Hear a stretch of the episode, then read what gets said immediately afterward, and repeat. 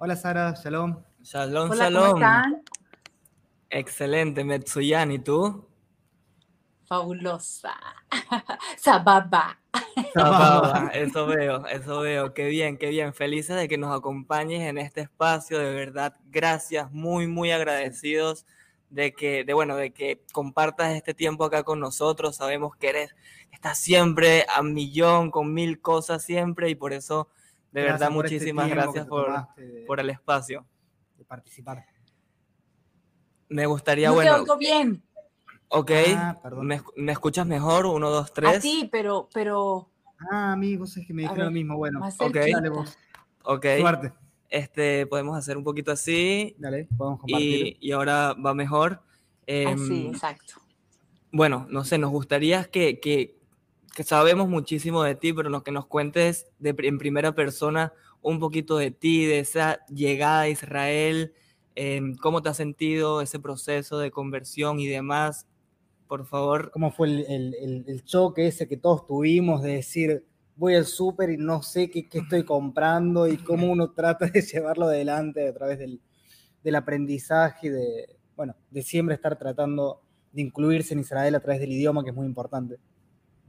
Bueno, te digo yo que tuve la experiencia de vivir eh, en dos ocasiones en un país distinto al mío. Soy colombiana, eh, barranquillera, folclórica, sabor, puro sabor. Este, eh, viví en Estados Unidos por 16 años, en Miami. Wow. Viví casi cuatro años en México. Y este, el hecho de vivir aquí ya en Israel, mi mente era distinta. Obviamente ya había pasado por, por el aprendizaje a codo duro eh, de tener una mentalidad distinta. Entonces, el venir aquí eh, ya fue diferente el saber que iba a llegar con mente de turista, no Ajá. con mente de espía, porque la mente de turista todo lo ve divino. claro. Cualquier esquina es perfecta para una foto, pero el espía está buscando el detalle terrible, ¿no? Entonces yo ya aprendí a que no hay que comparar.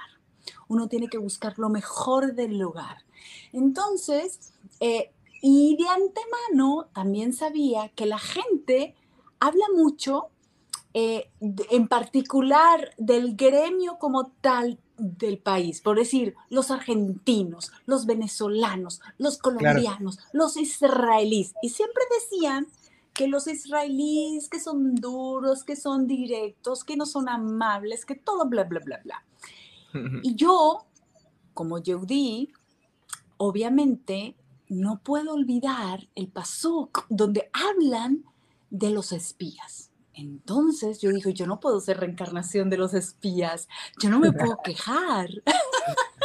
Uno no se puede quejar de la tierra de Israel. Entonces yo vine con esa mentalidad y sí hace una gran diferencia. Para mí, la historia contada a través del lente de Sarah Mintz vivir la experiencia de llegar a este país ha sido absolutamente distinta a como ha sido para otras personas. Y mi mensaje hoy es para decirles, cambien esos prejuicios a priori de venir Claro. a un país diferente. Porque un país diferente es, descubre la belleza escondida, el bien encubierto y sobre todo un país como este, que no hay ángel que lo cuide, que lo vigile, es Akadosh Baruj exactamente. Entonces, mi experiencia ha sido fabulosa. Por ejemplo, la primera vez que yo vine aquí a este país como a vivir, no como turista porque ya había venido como unas cuatro veces antes, vine a hacer mi giur, a hacer mi conversión ortodoxa, bien como debe de ser. Y resulta que una tenía fans aquí. Yo, yo trabajé en la televisión por más de 26 años. Creo que tienes fans en todas partes del mundo. en todas Sí. partes del mundo. Entonces, tenía muchos fans de aquí. Una. Dos, ya existía el translate de Google. Divino. Dos. Es una ¿no? Tercero, ya había manejado la intuición, ¿no? Porque cuando agarro un producto, yo digo, ¿qué me dice? ¿Este es el que debo comprar o no? Así no sepa qué dice. Entonces pongo a activar la, la, la, la, la, la intuición. Entonces, ¿qué pasa? Llegar aquí al súper, la primera vez que vine, yo ponía algo, si no me lo traducía, yo se lo escribía a mis fans y ellos me decían, compra esto, compra lo otro. De hecho, una fan mía, bella, que la adoro, eh, me sirvió hasta de, de, de, de, niñera cuando yo llegué aquí con mis hijos y todo. O sea, fue increíble. Y para mí fue una experiencia, y sigue siendo una experiencia divina. Hoy día, de haber hecho aliada, de haber dado ese paso tan grande, que a lo mejor a mucha gente le da mucho miedo, pero para mí ha sido fabuloso con mi esposo, con mis hijos. Y, y te lo juro, yo tengo la versión de mi boca de decir que aquí la gente es increíblemente amorosa, te ayudan, como, como, como cuando uno escucha, cuando, cuando Jacob se refleja en el agua y uno cuando se mira al agua se ve a sí mismo. Cuando tú ves a los israelíes bondadosos, hermosos, ellos se reflejan en ti. Y así pasa. No hay gente que no me ayude con el parking, no hay gente que no me ayude en el súper, no hay gente que no me ayude buscando una dirección, lo que sea, en el, en el, en el hospital, en, no sé, en la farmacia. De verdad que yo puedo decir que mi experiencia ha sido increíble. Sabes que compartimos, ¿no? Nuestra experiencia, también veníamos con los mismos, esos prejuicios que hay, decir, no, los israelíes, qué sé yo, son ta, ta, ta, ta uno se condiciona. Uno se, uno se condiciona.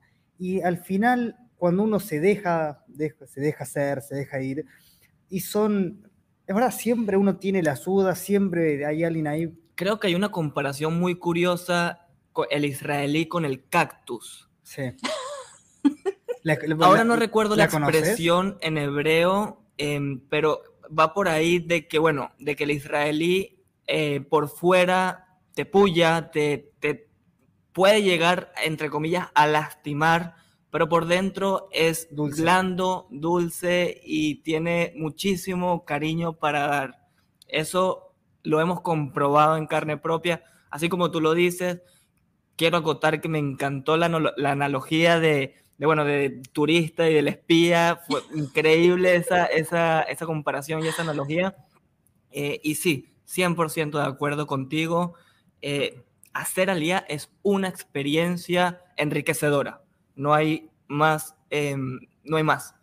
Em, uno siempre desde ahí crece, crece como, como, como persona, culturalmente, internamente, el, alma, ¿no? la experiencia como tal es, es hermosa y creo que el, hebreo realmente como que nosotros que lo estamos luchando y peleándola y estudiando y enseñándolo también en nuestro caso, es, bueno, no sé, es, es muy lindo. No sé vos cómo viviste tu aprendizaje hebreo, como un, ¿cómo lo viviste al principio? ¿Fue como diciendo, uy, tengo que aprender un idioma, por favor, no? ¿O fue como, qué lindo... Un reto más para la vida, claro. Qué, lindo reto. Mira, yo soy un caso especial, por todas las razones. Ayer me mandó a este mundo con un alma especial, ¿sabes? Porque definitivamente yo digo, yo como le digo a mi esposo, dije, yo soy la pechichona de acá dos Barufo. Yo no le digo a nadie más para que nadie más me envidie, pero yo soy la consentida de Porque fíjense que él me manda siempre a los retos más difíciles. Y los retos más difíciles yo creo que son los idiomas. Los idiomas te atacan mucho. Yo creo que yo tengo una corrección muy grande en tema de soberbia, de orgullo, porque tú te sientes menos cuando tú no sabes, tú te, tú te minimizas. El no saber es, es, la vergüenza, es saber que, que cómo no sabes un idioma. O sea, eso te, te baja de estatus y más a una persona que vivió más de 26, 26 años en, en, la vida artística. O sea, todo el mundo supone que un artista eh, sabe muchos idiomas. El inglés mínimo, mínimo, mínimo. Y si eres Yehudi, por lo menos tienes que saber hebreo, o sea, es sinónimo de ser yo. Claro. Entonces, yo viví 16 años en Estados Unidos y yo no aprendí inglés. O sea, cuando yo me, cuando los planes de nosotros como familia era venir aquí, yo le dije a mi esposo, o sea, a mí no me puede pasar lo mismo que me pasó en Estados Unidos. Me acomodé a la incomodidad, porque uno se vuelve experto a disimular. A decir que sí. Y, que entiende uno y hasta entiende los chistes, ¿no? Y uno empieza a resolver y se vuelve experto en resolver. Y yo dije, esto no me puede pasar en Israel, no me puedes pasar. O sea, a mí cuando me entierren, espero que no, porque tiene que llegar al Mashiach, pero cuando me entierren, o sea, yo tengo, yo tengo que hablar idiomas. Y además, aparte, es funcional. O sea, yo no le puedo dar todo el peso a mi marido, por supuesto. O sea, en Miami yo trabajaba en español, mis amigos eran español. Miami es el segundo piso, ¿qué te puedo decir? Como dicen los cubanazos, el segundo piso mm. de Cuba. Claro. Tú sabes. Entonces se habla mucho venezolanos por ahí también, ¿no? Claro. Y aquí Obviamente, sorprendentemente, hablan mucho inglés y se habla español. Entonces, para uno es muy cómodo y uno puede resolver, resolver con Google Translate, con una buena sonrisa y bueno, no, la simpatía ayuda, pero dije, no, esto no me puede pasar a mí, no me puede pasar a mí y como ustedes lo dijeron al principio, uno no se puede decir, no, no puedo, no puedo, no puedo, no tiene que cambiar el cassette y decir, sí puedo, sí puedo y más, y más si el idioma hebreo es más allá que un idioma. Yo, me, yo, cuando me di cuenta que estos, estos, estos eh, como grupos, ¿no? El, el, el Paal, el Piel, realmente son la menorá. O sea, yo digo, acá dos me tienes que encender mi menorá. O sea, yo soy Judith, tienes que reconocer mi idioma. Pero entonces fue muy traumático para mí entrar a estudiar a un ulpan como, como Hola Hadasha, ya me la sé. llegar aquí y entrar a un ulpan, un ulpan es una escuela donde uno aprende hebreo y, y obviamente te hablan en hebreo, explicándote en hebreo, y uno dice, bueno, eso va a ser muy difícil, pero hay una opción de decir, hay hebreo que te explican en inglés. Y uno dice, bueno, puede ser un poco más fácil para uno. Y para mí, que yo mi, inglés era muy malito, en, lo, en el tiempo que estuve allí, mejoré mi inglés. pero el hebreo no. pero no el hebreo. Exacto, lloraba mucho, le decía a mi esposo, no creo que voy a poder, pero yo decía por dentro, no, yo, yo, este es mi propósito, así como tuve el gran sueño de convertirme en una celebrity internacional y que uno puede pensar que ese sueño es pesado, ¿no? De los sueños pesados, pero no, también puede ser un sueño pesado aprender un idioma. Y para mí se ha vuelto eso. Aprender el idioma hebreo es, es supremamente funcional, que mis hijos me admiren, porque se burlan de mí, dicen, cuando llego a algún lugar, me dice, mamá no habla inglés ni hebreo. Pero que para ellos vean que la mamá eh, habla un idioma, yo creo que me van a admirar mucho y con que yo me admire a mí misma va a ser más que suficiente. Ah, mm, eh, seguimos, disculpa. Em, increíble, la verdad. Gracias por esas palabras y em, quiero que saber un poquito porque nos estabas contando, bueno, de esa experiencia con el ulpan en hebreo, en hebreo, luego inglés, hebreo. Ahora que estás, bueno, eh, eh, formas parte de la familia, estás tomando clases eh, con la moral Lucy, ¿cierto? ¿Qué tal esa experiencia? ¿Cómo te has sentido, bueno, aprendiendo hebreo en español? Bueno, yo soy, por ejemplo, uno tiene que reconocer, yo creo que para aprender un idioma uno tiene que reconocer quién es y cómo funciona la mente en el momento del aprendizaje. Yo soy muy analítica. Yo no como entero, yo no deduzco. A mí me tienen que explicar, yo soy demasiado metódica. Entonces, el hecho de que tenga una maestra, uno, yo creo que no sé cuáles son las otras, pero esta es la mejor para mí, porque porque me ha permitido eh, ser, ser yo, ser la mujer imperfecta, ser la mujer que puede cuestionar, ser la mujer que, que es, y más en mi proceso de ser artista, de darme la oportunidad de ser humana, de reírme de mí misma, me echa porras, ella se siente más orgullosa de mí que yo de mí misma. Entonces es un plus demasiado fuerte para mí. Entonces, eh, eh, la dinámica de poder explicarlo en español es fabuloso, es absolutamente fabuloso, porque expresarse uno en el idioma de uno es tan grato. Entonces, poder explicar, retar, preguntar, y, me siento consentida, me siento como apachuchada, no sé, como, como acariciada en mi proceso y ella me aplaude cada pequeño detalle de crecimiento y eso para mí es súper, súper poderoso y ha sido increíble. Soy honesta, me estoy atreviendo a dobletearme, ¿no? Así como cuando era artista y necesitaba estar en forma y hacer ejercicio dos veces al día, pesas, entrenamiento, eh, broncearme, sol, cámara para estar en forma en un personaje. Para mí este es mi personaje y este no me lo están pagando para, para estar en pantalla, es, es el personaje que le debo a mí, para mí, yo me pago a mí misma, entonces me dobleteo. Sigue, sigo yendo a las, a las, a la, a la Lupan, ¿por qué? Porque como soy una ama de casa, yo vivo en la cocina recogiendo a los niños, o sea, no tengo mucha actividad fuera, no soy como los chicos que salen a, tomarse algo, no, tengo ese tipo de actividades, entonces para mí es como una actividad más y me hago con los que no hablan inglés ni español, me sirve. Y con las clases en, en línea, para mí me enriquecen mucho, muchísimo, muchísimo. Entonces, para toda la gente que nos está escuchando, dos cosas. Una, cuando yo sabía que venía para acá, para Israel, no tuve la posibilidad de encontrar un lugar online de aprender el idioma. Nunca lo encontré. Nunca. Y esta es una muy buena opción. Dos, el hecho de estar aquí. No hay quien te enseñe hebreo en español, que te puedan explicar. No existe. Entonces, este le sumas. Tercero, tomas tu tiempo como tú quieras, a la hora que, tú quieras, cuando tú te acomodes.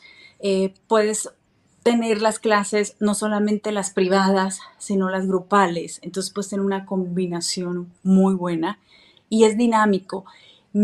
me ayudan a expresarme, porque yo creo que el ser humano, una de las cosas que tiene el superpoder, la varita mágica, es el raciocinio y la expresión eh, del, habla. Y cuando tienes un espacio donde puedes hablar y expresarte en un idioma distinto, la hiciste. Yo espero, te lo juro, yo espero eh, en un par de meses atreverme en mis redes sociales a decir algo en hebreo. Creo que en unas semanas lo logras, unas cuantas semanitas. creo que em, hemos visto, digamos, la evolución de las clases, por ahí hemos seguido la, las dinámicas de las clases junto a Lucy, que la mencionaste. Ella es una de las moradas de la academia, muy especial. que va, va, va a parte, sí, no solo que va a participar, digamos, parte de la visión de nosotros decir, bueno, queremos tener docentes jóvenes, queremos tener docentes eh, con chispa, que podamos reírnos, que podamos tener un espacio en el que nos podamos nosotros también como estudiantes equivocar y, reírnos de eso y pasarla bien y, y no como, como un ulpan más tradicional, digamos. Vos estás sintiendo algo de eso, una, una dinámica más juvenil, digamos. Así es. Claro. Claro, como, como mencionabas, ese, ese, ese, aplauso que te da cada vez que dices algo bueno o esa risa de complicidad cuando te equivocas en algo, creo que es parte de la esencia de, la academia, de lo que queremos transmitir y por eso me alegra muchísimo que, que, es lo que transmite Lucy y todos los, los morim que tenemos en la academia y que tú lo sientas así. De verdad que es muy grato que, lo comentes porque realmente eso es lo que queremos transmitir. Sí. Y como decís, eh, Sara, que nosotros pasamos por lo mismo que vos, incluso de vez en cuando seguimos pasando con algunas cuestiones de, de, limitaciones con el idioma y, realmente nos llena muchísimo que, bueno, poder ayudarte que, a, que sea un poco más rápido el pasito, que, que se disfrute un poco más y reírse un poco más de, bueno, de, uno, ¿no? De, de, los errores que uno tiene. Y agradecerte, ¿no? Sí, de verdad qué, o sea, y una inspiración esas palabras que diste, de verdad, gracias por el tiempo, por tu participación, por todo, por todo lo que conlleva em, esto que, que, estamos compartiendo, ¿cierto? Eh, Nada, toda va, sí, toda gracias. gracias por tu tiempo. Eh, A ustedes. Espero, espero, que nos encontremos pronto. Por ahí te, te estaba comentando que teníamos un, un, viaje para Jerusalén el próximo domingo yeah. y sería un cafecito, ¿no? Claro. Es obligatorio, cultu culturalmente, claro. hay que tomar Sí, por favor. Y sería un sueño de verdad conocerte, porque por más que hemos tenido este contacto, esta dinámica, estás aprendiendo, estudiando con nosotros, eh, sería muy lindo compartir eh, en persona contigo. Te admiramos mucho como, como persona. Ay, y, qué lindo, muchas gracias. Que estás en las redes y toda la inspiración que das, que, que estoy seguro que millones de personas deben, deben verte como una, como una inspiración y, y bueno, claro. nosotros queremos inspirarnos también un poco. Totalmente, totalmente. Y, y yo, por ejemplo, me como que me, como lo que mencionabas al principio del reflejo, me, me reflejo con, con, lo que transmites, con lo que dices, eh, con ese impacto cultural y a la vez esas ganas de seguir y de intentarlo y de querer inspirarte y de ser, eh, llenarte a ti misma, ¿cierto? Así eh, es. De verdad que, ay, de verdad, increíble. Gracias de nuevo, Todaraba, Lasman. Nos vemos el domingo. Shabbat Shalom. Shabbat Shalom. Y, y nada, aprovecha, despídete eh, de las personas que nos están viendo, invita a tus redes, lo que, eh, Lo que aprovecha el espacio eh, que es tuyo. Ok, muchas gracias a toda la gente, de verdad, muchas gracias por participar de este evento realmente enriquecedor. Yo quisiera despedirme con una, eh, con una experiencia que quiero compartirles, eh, que a lo mejor les va a ayudar mucho. Hay muchos diálogos internos dentro de la mente que te hablan y te dicen, sobre todo cuando aprendes un idioma, yo creo que de las cosas más difíciles para el ser humano es no permitirse ser menos que otros. Y el idioma a veces te hace sentir tonto, estúpido, eh, no actual, no, no gran cosa. Pero debes recordar que el propósito de Kadosh Baruj en todos los aspectos, mm, en todos, no sé, el hecho de una mujer que no logra casarse o no logra tener hijos o no logra tener el éxito laboral o simplemente no tiene esa gracia o no sé, cualquier cosa que uno Sí. sienta carencia dentro de sí mismo, también el idioma es un reto para el alma. Y, el idioma hebreo, yo me doy cuenta que uno puede pensar que, que es el idioma del alma, de la Neshama Yehudi, pero a mí me sorprende mucho cómo hay gente no Yehudi que desea hablar el hebreo por cultura, por, por este, simplemente enriquecerse eh, eh, intelectualmente. Y es un idioma que te, yo no sé qué te hace, pero Creo, creo que hay un trasfondo espiritual, algo muy más. fuerte.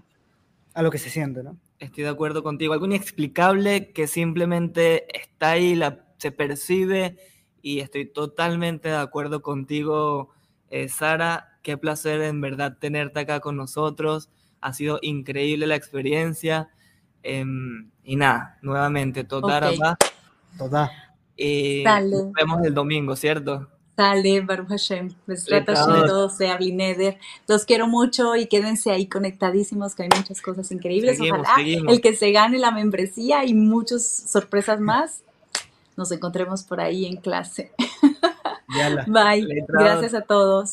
Bye bye.